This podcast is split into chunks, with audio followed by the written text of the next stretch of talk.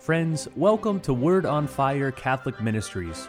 Word on Fire is an apostolate dedicated to the mission of evangelization, using media both old and new to share the faith on every continent and to facilitate an encounter with Christ and His Church. The efforts of Word on Fire engage the culture and bring the transformative power of God's Word where it is most needed. Today, we invite you to join Bishop Robert Barron as he preaches the gospel and shares the warmth and light of Christ with each one of us. Peace be with you. Friends, we've come now to this sort of climactic Sunday of Advent, the fourth Sunday of Advent. We are anticipating uh, Christmas.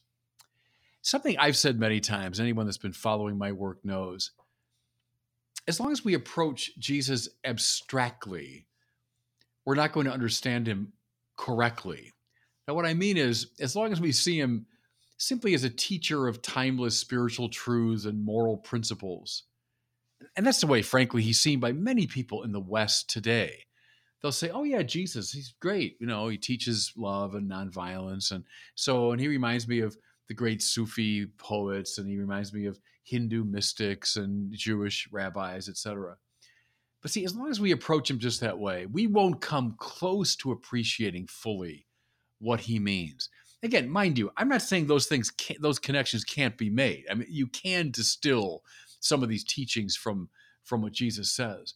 But if that's all he is, we're not getting what makes him really interesting. The New Testament authors, so Paul, the gospel writers, etc., consistently reach to the Old Testament for their categories of understanding. Right? So that's that's that was their thought world, was what we call the Old Testament. They would have called it the Torah, the law, and the prophets. Hence, we hear throughout the New Testament, Jesus is the Torah in person. He's the new and definitive temple He's the prophet par excellence. He's the fulfillment of the covenant, etc. Right? Those are all great Israelite themes. And they saw Jesus as the fulfillment of all of these elements. Okay. But one of the most important of these Old Testament points of reference is, of course, the Mashiach, the anointed one, the Messiah. And that is to say, the new David, right? Because David was was uh, paradigmatically the Mashiach, because the prophet Samuel pours oil on his head. That's what Mashiach means, the anointed one. The Greek renders that as Christos, doesn't it? Hence we get Christ. That's why the Gospel of Matthew commences with a genealogy meant to evoke David. Jesus is frequently referenced in the Gospels as the son of David. Again and again, he's referred to as Mashiach. Think of, of Paul here now, calls him all the time Christos Jesus, right? Christ Jesus, the Mashiach Jesus. He's presented too as the king of Israel, the one who sits on the throne of David. So, I mean, all these Davidic overtones. Now, take another step. We recall that in 2 Samuel chapter 7, and can I urge you, by the way, take out your Bibles, open up to 2 Samuel chapter 7. It's one of the most pivotal passages in the Bible. Because in 2 Samuel 7, God promises to David, the great king, a succession that would last forever. David's kingship through his family, that's the point, would be extended for all time. From his line would come the definitive Mashiach who would reign over Israel and finally over all the nations of the world. 2 Samuel 7. Now, as the Old Testament continues to reflect on the significance of 2 Samuel 7, we find these refinements. The Mashiach would be indeed a human figure, a you know, descendant of David, but also mysteriously a divine figure. Daniel the prophet, we just heard this recently in the, in the liturgy, prophesies one like a son of man, okay, a human figure, but who's also ruling on the clouds of heaven. Well, that's a divine reference. Read now in a lot of the other prophets. What do you find? That this great son of David, this human king, would come and shepherd his people, but at the same time, mysteriously through this human figure, God will come and shepherd his people. Now, with that very rich background in mind, we turn to the text of the New Testament. See, this is precisely what they saw in Jesus. That the king, the long awaited king, this son of David, who would also be at the same time mysteriously a divine figure, that king had finally come. This is why, for example, St. Luke is so eager to tell us that the city of Jesus' birth was Bethlehem of Judea. Why is that so important? Well, little Bethlehem was David's town, it was the city of David. And the prophet Micah, seven centuries before the coming of Christ, had famously prophesied about the birth of the new David. And we hear it now in our first reading for this fourth Sunday of Advent. Listen. You, Bethlehem, Ephrathah, too small to be among the clans of Judah. From you shall come forth for me one who is to be ruler in Israel. He's predicting the new David, he's predicting the Mashiach, this divine and human figure who would rule Israel. Now, keep listening to Micah from our first reading, because he says what a lot of the other prophets say that in ruling Israel, this figure would also, by extension, be the ruler of the whole world. Listen now to Micah. He shall stand firm and shepherd his flock by the strength of the Lord. For now his greatness shall reach to the ends of the earth. He shall be peace.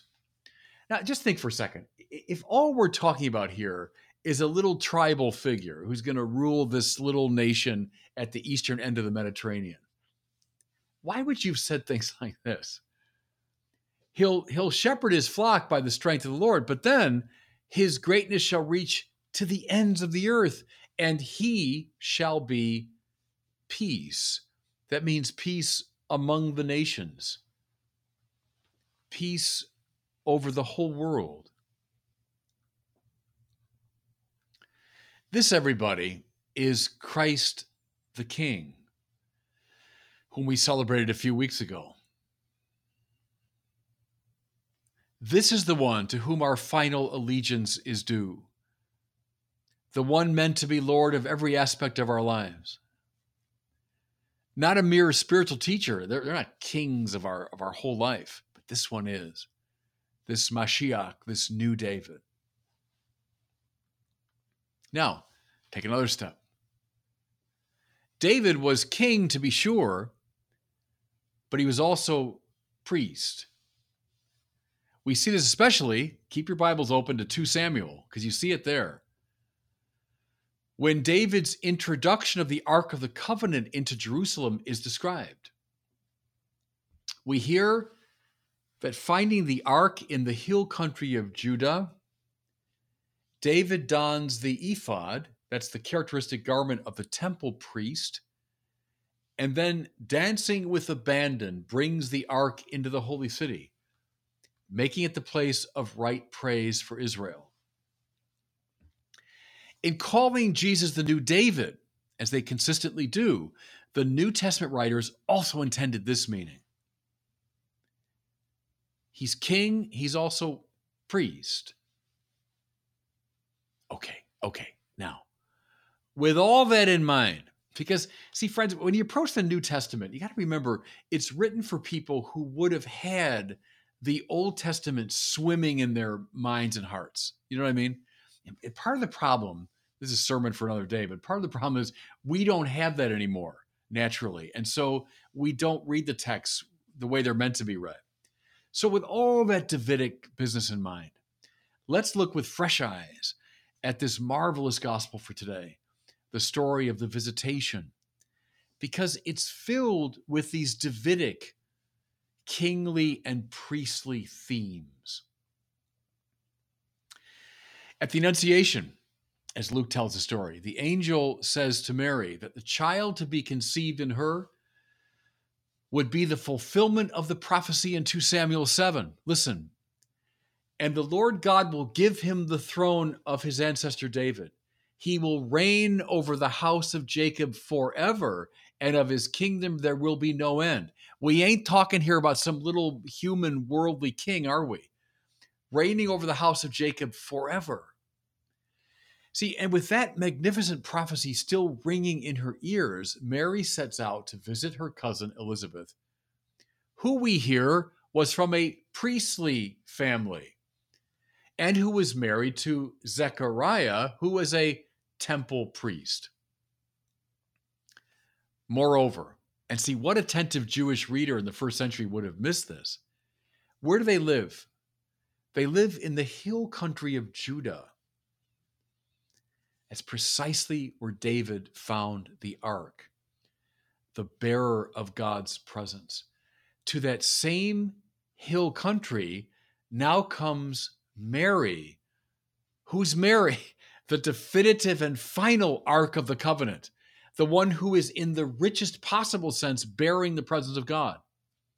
And therefore, how wonderful that Elizabeth is the first to proclaim the fullness of the gospel. Listen, how does it happen to me that the mother of my Lord should come to me?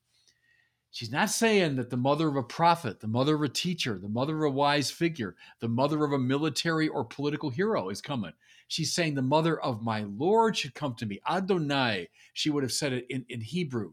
That's the word used for the God of Israel. The Ark of the Covenant in the hill country of Judah in David's time is now being echoed by the definitive Ark of the Covenant in the hill country of Judah, now at the visitation. And now we'll understand more fully, with all this Davidic business in mind, the second part of her great statement to Mary. Listen, at the moment the sound of your greeting reached my ears, the infant in my womb leaped for joy. This, everybody, is the unborn John the Baptist doing his version of David's dance before the Ark of the Covenant, his great act of worship of the new king. See, all in the typically Jewish manner, all these themes are meant to be swimming around in our minds and hearts on this fourth Sunday of Advent. They're all leading us to think David, David, David. Christ, the Mashiach, Jesus, priest and king, has come. And God bless you. Thank you for listening to this week's homily from Bishop Robert Barron. For more resources from Bishop Barron, please visit wordonfire.org.